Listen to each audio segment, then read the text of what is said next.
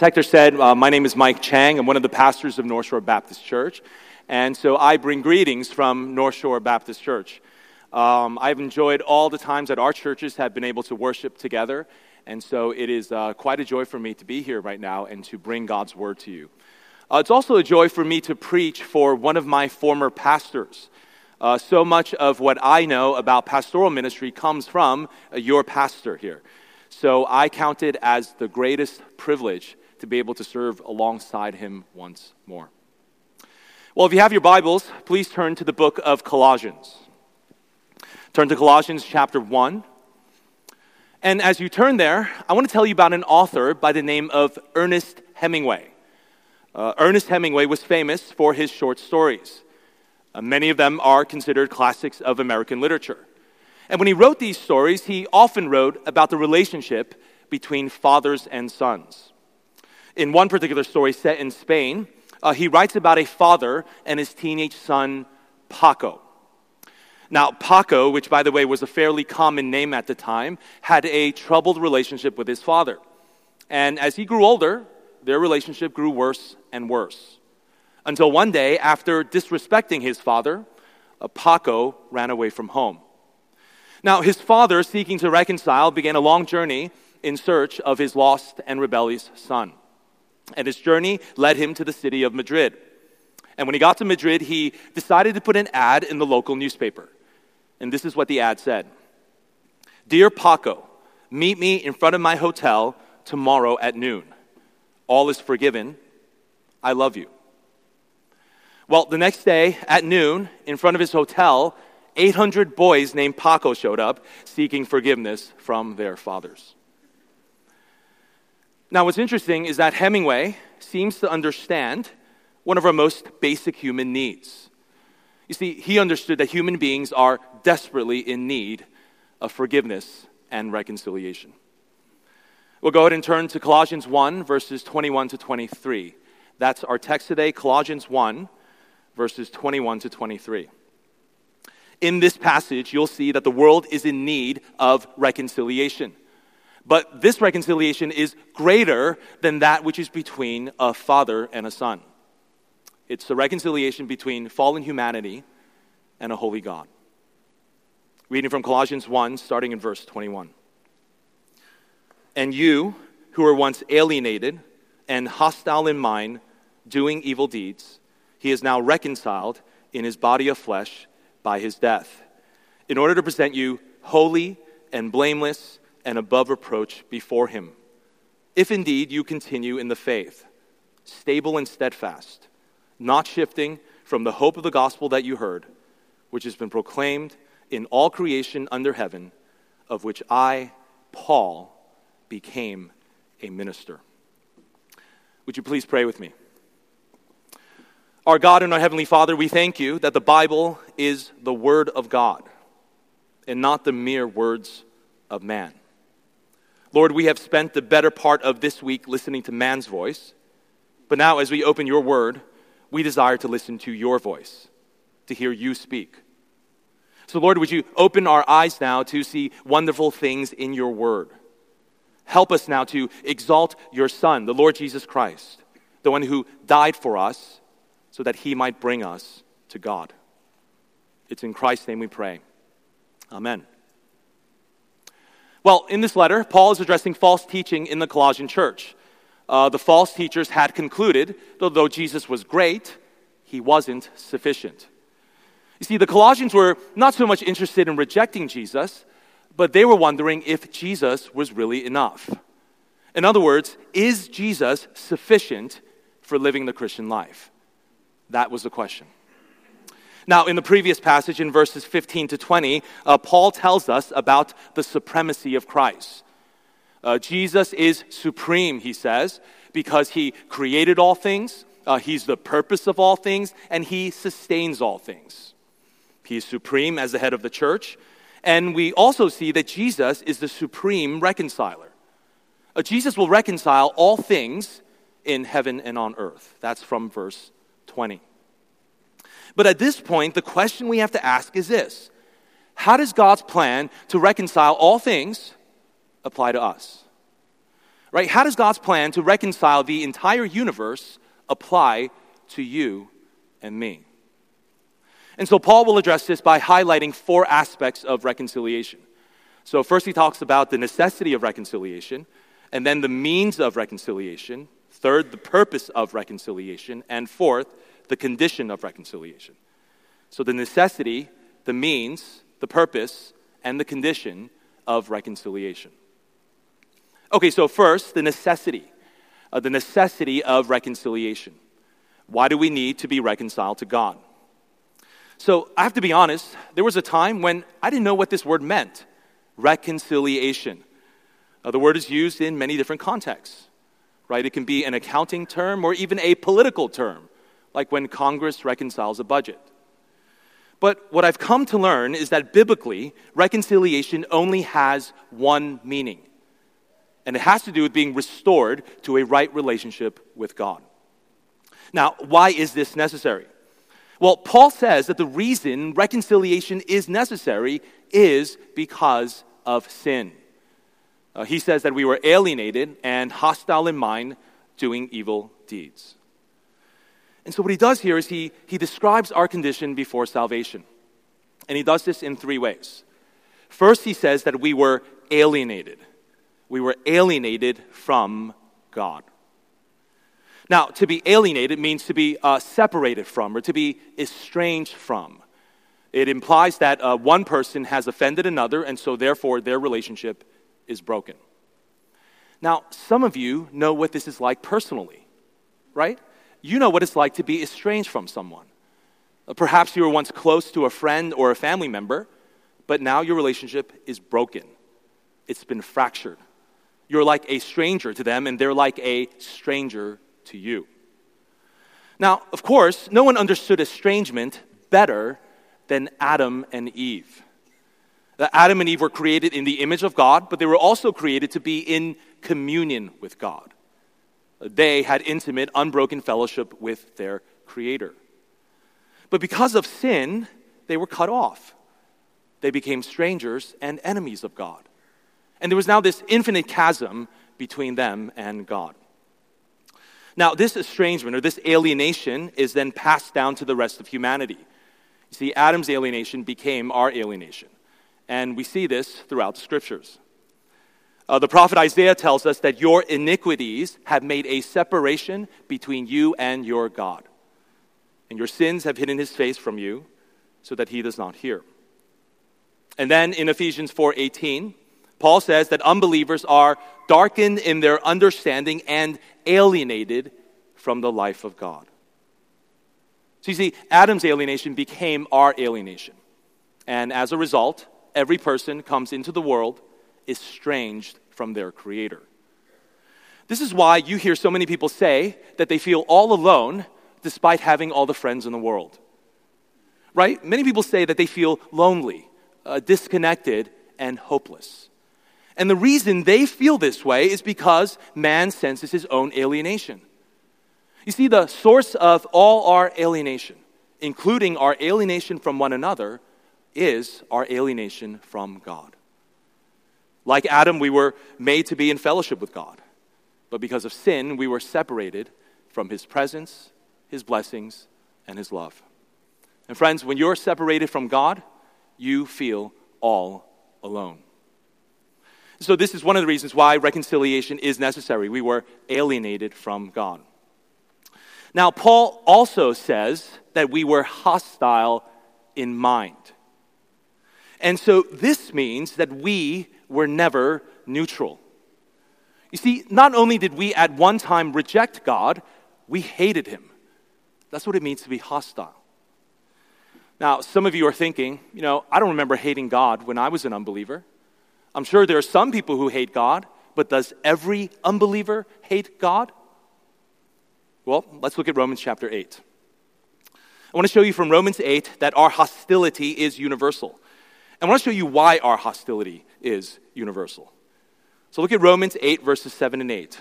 It says, For the mind that is set on the flesh, that's the mind of an unbeliever, is hostile to God. For it does not submit to God's law, indeed, it cannot.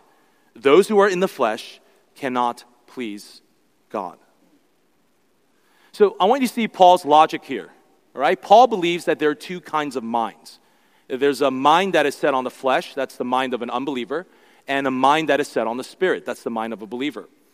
And the mind that is set on the flesh is hostile to God because it never submits to God. So you see, our hostility has to do with our inability to submit. Here's the thing apart from grace, we can't obey God's commands. Uh, we don't love Him, we don't worship Him, and we're not concerned about His glory. Friends, this is what sin did to our nature. Sin rendered us unable to respond to God in any positive fashion. And so, as a result, we were continually in opposition to God. We were hostile in mind. Okay, there's no such thing as a frenemy, all right? I don't know who came up with that word. Uh, that's someone who's both a friend and an enemy. There is no such thing with respect to God because you're either God's friend or you're God's enemy. And apart from Christ, we were enemies, hostile in mind. So our status is one of alienation, our mindset is one of hostility, and then Paul says that we do evil deeds. And here, I think he points out the obvious. Evil people are in the habit of doing evil deeds, right? That's what we do. Apart from grace, we are bent towards evil. So cows moo, uh, dogs bark, sinners sin. That's what we do. This is why we shouldn't be surprised when we hear about all the crime in our city. And this is why we shouldn't be surprised when our children misbehave. I think it's funny when parents, especially new parents, they're shocked when their kids are bad. Why are you surprised? Listen to what Jesus says in Mark chapter 7. He says, For from within, out of the heart of man, comes what? Come evil thoughts, sexual immorality, theft, murder, adultery, coveting, wickedness, deceit, sensuality, envy, slander, pride, and foolishness evil people are in the habit of doing evil deeds. And if you don't believe me, if you don't believe Jesus here in Mark chapter 7, well, just turn on the evening news. Fallen man is in the habit of doing evil deeds. So, this is why reconciliation is necessary. We were enemies of God, uh, enemies who were alienated and hostile in mind, doing evil deeds. And by the way, not only were we at enmity with God, but God was at enmity with us. You see, the hostility goes both ways. And on God's side, it comes in the form of his righteous wrath towards sin. So, a few years ago, someone who was visiting our church, he asked me, Why are Christians so negative? Why do you guys talk about sin so much, or things like wrath and hostility? You need to be more positive. And so, my response was, Well, you have to know the bad news before you can appreciate the good news. In fact, I don't think you can even understand the good news unless you first understand the bad news. And on top of that, the Bible tells us over and over again to remember who we were before coming to Christ. This is exactly what Paul says in Ephesians chapter 2. He says, Remember, remember that you were at that time separated from Christ, alienated from the commonwealth of Israel strangers to the covenants of promise, having no hope without God in the world. In other words, remember the bad news. And look, I get it, this is difficult to hear. Right? Let's be honest, in our flesh, who wants to be reminded that we were once God's enemies? And who wants to be reminded that our unbelieving friends and our unbelieving family members are still God's enemies? No one. Just like no one wants that call from the doctor with a bad diagnosis. But, friends, that's the call, that's the news that we need to hear, because without it, we'll never see our need for a Savior. So, here's the bad news we have been alienated from the life of God. We are rebels who are under His wrath, and we deserve His judgment. But for those who are in Christ, for those who are Christians, that's who we once were. That's who we once were. So Paul will tell us who we are now, and he tells us how we got here. Point number two the means of reconciliation. Point number two is the means of reconciliation. In verse 22, he says that sinners have been reconciled in his body of flesh by his death. So the means of reconciliation is nothing less than the death of Christ. Now, before I go through verse 22, let me give you a brief summary of the benefits of Jesus' death. You know, what Jesus did for us was so comprehensive. It's sort of like a diamond with its many sides. And so I think it's worth our time to review what Jesus did for us in dying on the cross. So let me give you four terms to consider. Uh, if you're taking notes, I'm going to read off each term and then I will define them twice. So I'm going to read off each term and I'll define them twice. Here are the terms justification, redemption, propitiation, and reconciliation. Justification, redemption, propitiation, and reconciliation. So, number one is justification.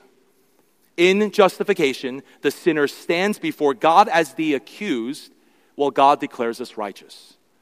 The sinner stands before God as the accused, while God declares us righteous. Romans 3 23 to 24 says, For all have sinned and fall short of the glory of God and are justified by his grace as a gift through the redemption that is in Christ Jesus. So, number one is justification. Number two is redemption.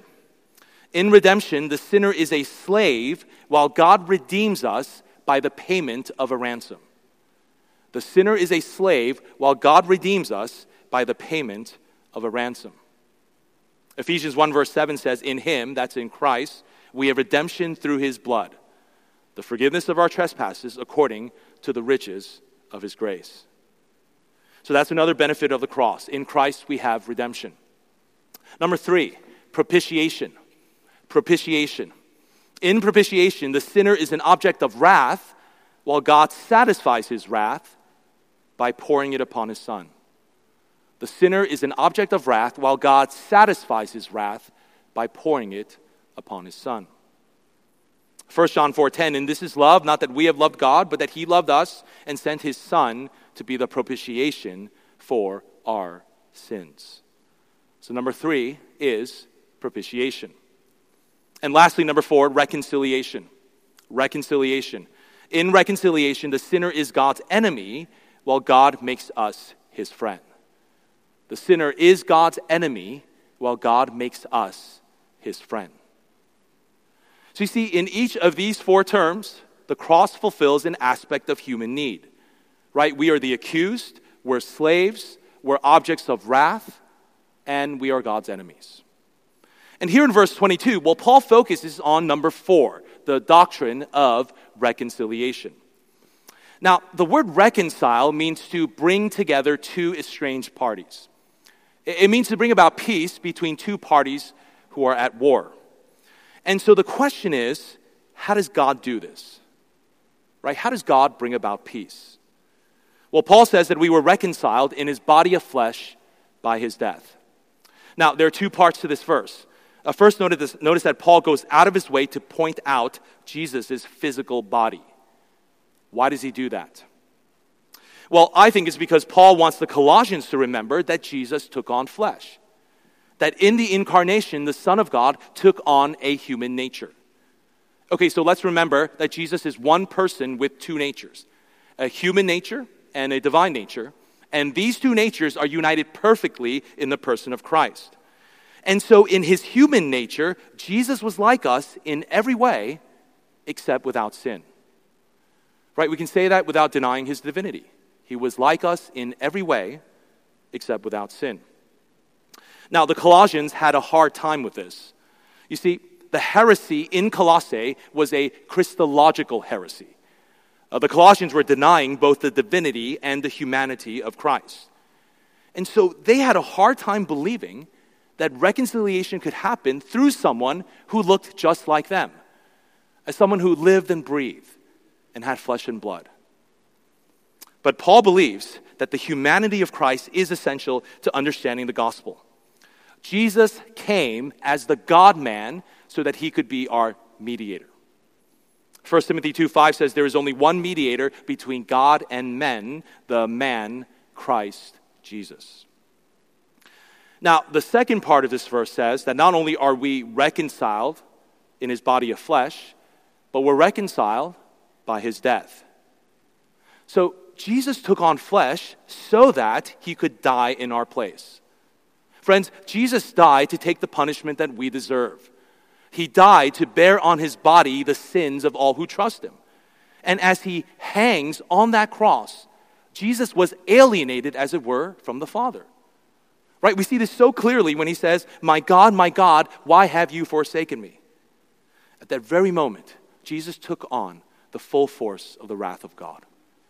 He who knew no sin became sin for us so that in him we might become the righteousness of God. On the cross, our sins were imputed to Christ. He was crushed for those sins, and his righteousness was imputed to us. And in doing so, in doing so, Jesus takes holy God and sinful man and he brings us together. He removes the enmity between us. He restores us. He reconciles us. Friends, God has opened the way for those who have been separated from him to come back to him through the Lord Jesus Christ. Jesus is the means of reconciliation. Okay, so I want you to think about the story of the prodigal son. Uh, think about the son who was alienated from his father, uh, the son who squandered his inheritance and he lived a life of sin. And I want you to think about how one day, after coming to an end of himself, uh, the son decided to come home. Uh, he knew that he had sinned against his father and that he was no longer worthy to be called his son. But while he was still far off, and I want you to see this because I want you to see the heart of the father in reconciliation. While he was still far off, the father sees him, he comes running to him, and weeping with joy, he threw his arms around him and welcomed him home. This is what he said. He said, For this son of mine who was dead is now alive, who was lost and is now found. Brothers and sisters, because of Christ, prodigals can come home.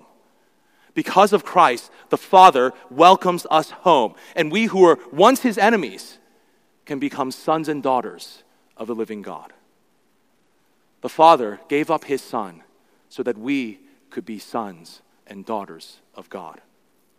Friends, think upon the love of the Father in reconciling sinners to himself. Well, this takes us to point number three.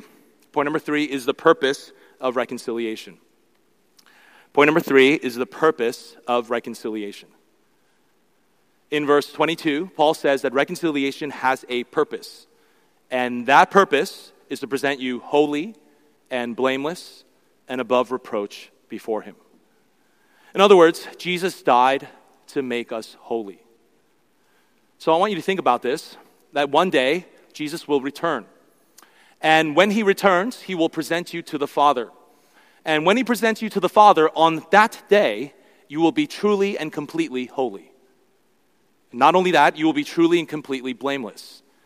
And you will be truly and completely above reproach.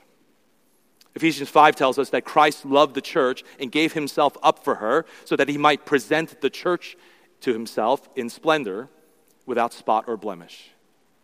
Jesus died to make us holy. He died to make us holy on the day of judgment. But in a very real sense, Jesus also died to make us holy now. The word holy means to be set apart or to be sanctified. And in 1 Corinthians 1, verse 2, Paul says that Christians are sanctified in Christ Jesus. Right? Notice that he doesn't just say Christians will be sanctified, he says that Christians are sanctified.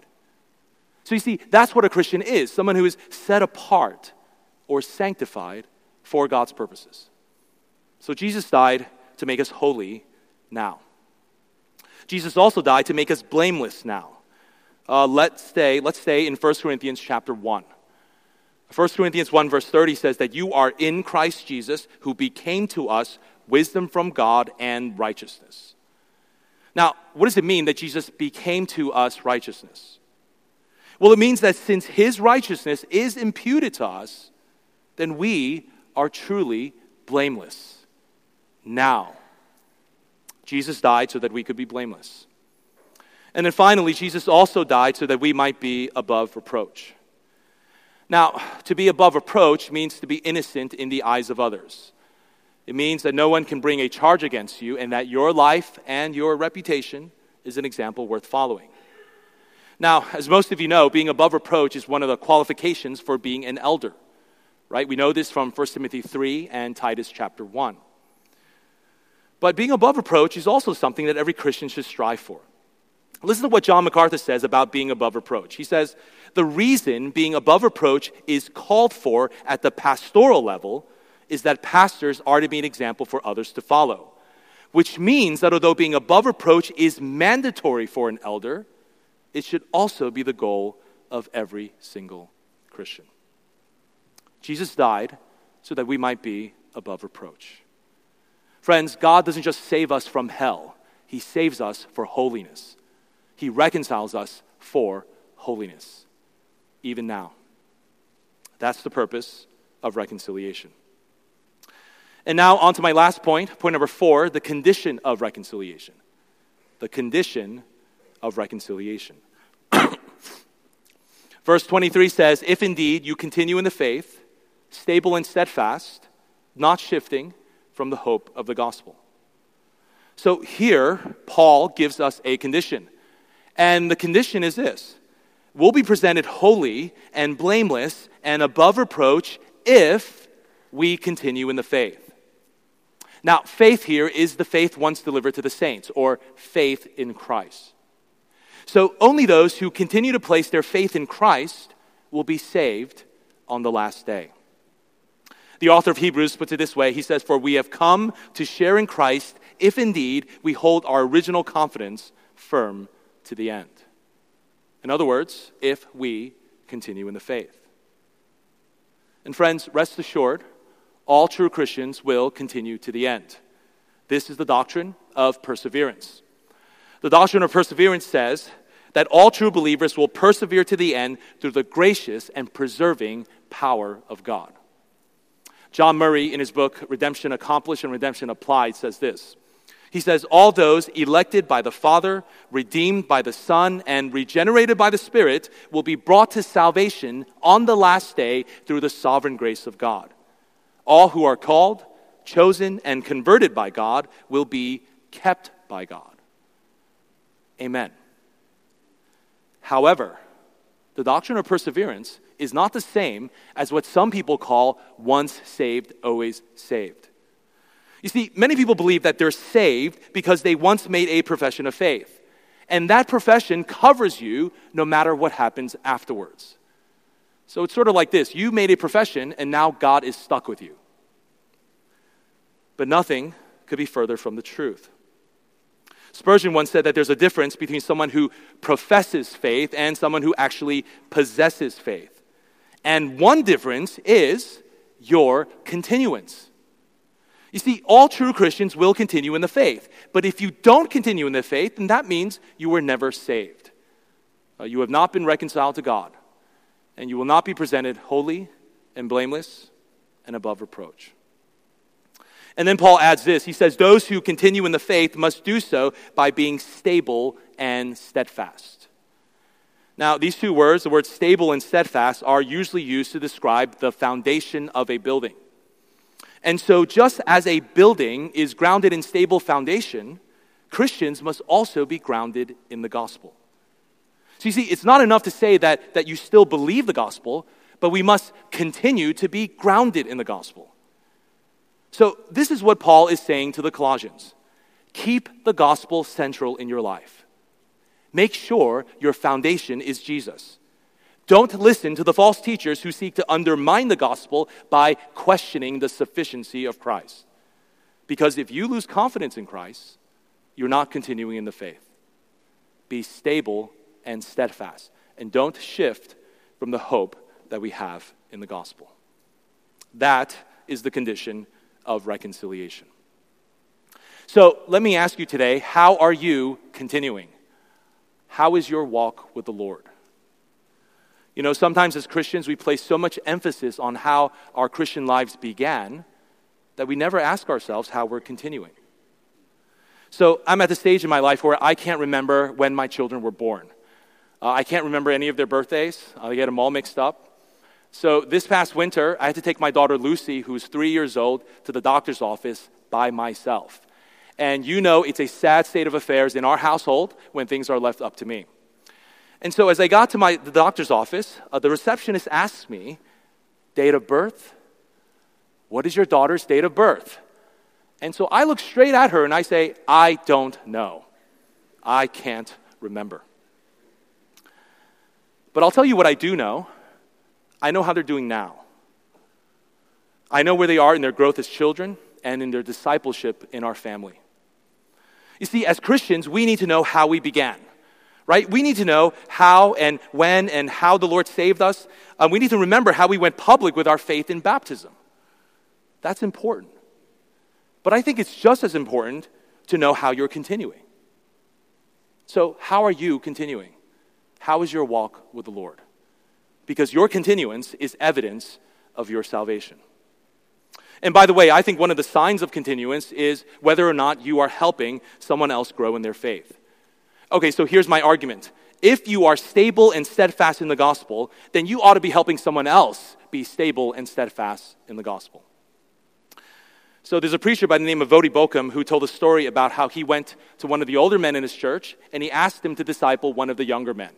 And so the older gentleman had been a Christian for about 30 years. And the younger guy was someone who was recently saved. So he asked the older guy to disciple the younger guy. But this is what, how the older guy responds. He says, Nope, I can't do it. I can't disciple. I'm not ready. I still consider myself to be a baby Christian. So, this is a problem, isn't it? Right? You have a Christian here who's been saved for 30 years, and yet he still considers himself to be a baby. I mean, just imagine that, right? A 30 year old baby. What if this happened at work? So let's say you've been at a job for about 30 years, and your boss asks you to train someone new. He says, This is, I have a new guy, it's his first day, I'd like you to show him the ropes. And you respond by saying, Nope, I can't do it. I'm not ready. I'm still a baby. You would be fired. I think, and I think you should be fired. So let me ask you are you, in some way, shape, or form, helping someone else grow? And if the answer is no, then let me ask you in what sense are you stable and steadfast? How are you continuing? I'd like to close with two short points of application, two ways I think we can apply this to our lives. Application number one is simply be reconciled to God. Be reconciled to God. So if you're here today and you're not a Christian, you should know that you have not been reconciled to God. And since you have not been reconciled to Him, then He is your enemy and He is angry with you. You know, so many people have a hard time with this, right? They have a hard time believing that a loving God would ever be angry. Well, if that's you, I plead with you to open your eyes. Open your eyes to see the gravity and the heinousness of your sin. Open your eyes to see the dignity of the one whom you sin against. You see, God is glorious, He is holy. That means He's completely separate from sin. He can't tolerate sin at all. So, this means your sin is a big deal. A few months ago, we sang a song at our church which puts this perfectly. It says this Ye who think of sin but lightly, nor suppose the evil great, here view its nature rightly. Here its guilt may estimate. Friends, by God's grace, see how great an offense your sin is against the holy God. Because here's the truth you've been alienated from God. You are at enmity with Almighty God, and He is rightfully angry with you. So I plead with you repent of your sins and trust in the Lord Jesus Christ. Jesus, the God man, came to earth. He lived a perfect life. He took our place on the cross. He died for sinners, uh, sinners like me and sinners like you. And he rose from the grave. So I plead with you repent, trust him, and be reconciled to God.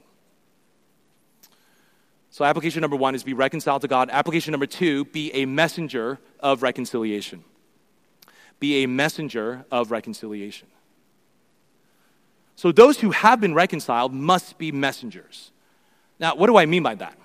Well, reconciliation comes through faith in a message. It doesn't come through social reform, and it doesn't come by passing new laws or by any other means other than faith in a message.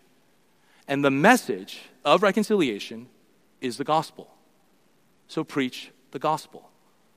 Biblical preaching, biblical proclamation, biblical evangelism. Share the gospel with others. 2 Corinthians chapter 5, Paul says, says this about his own ministry. He says, All this is from God who through Christ reconciled us to himself and gave us the ministry of reconciliation.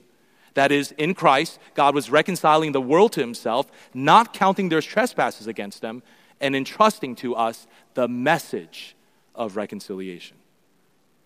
Now, Paul here is talking about his own ministry right? Paul has been given the ministry of reconciliation and he's been given, entrusted with the message of reconciliation. But as Christians, we also ought to be messengers of that message. You see, it's easy for us to be distracted, right? To be distracted by other causes or other agendas. But our agenda is a gospel agenda. We have the good news of reconciliation. So let us share the gospel with others.